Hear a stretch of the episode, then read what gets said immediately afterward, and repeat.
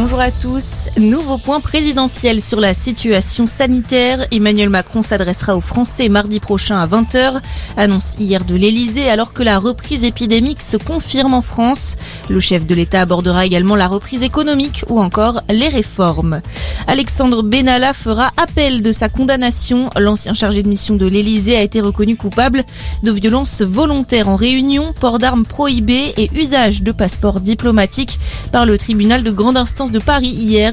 Il a écopé de trois ans de prison dont un enferme suite aux violences commises contre un manifestant le 1er mai 2018 à Paris. La COP26 est un échec, les mots de Greta Thunberg hier en marge du sommet mondial pour le climat à Glasgow.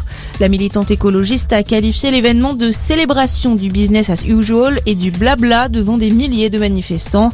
Aujourd'hui, des centaines de marches climat sont également prévues partout dans le monde, notamment en France, mais aussi au Mexique ou encore aux États-Unis. Autre mobilisation aujourd'hui, les opposants au pass sanitaire vont manifester partout en France pour le 17e samedi consécutif.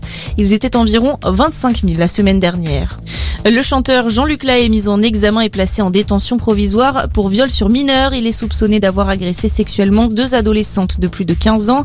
En garde à vue depuis mercredi, le mis en cause affirme avoir eu des relations consenties avec les jeunes filles.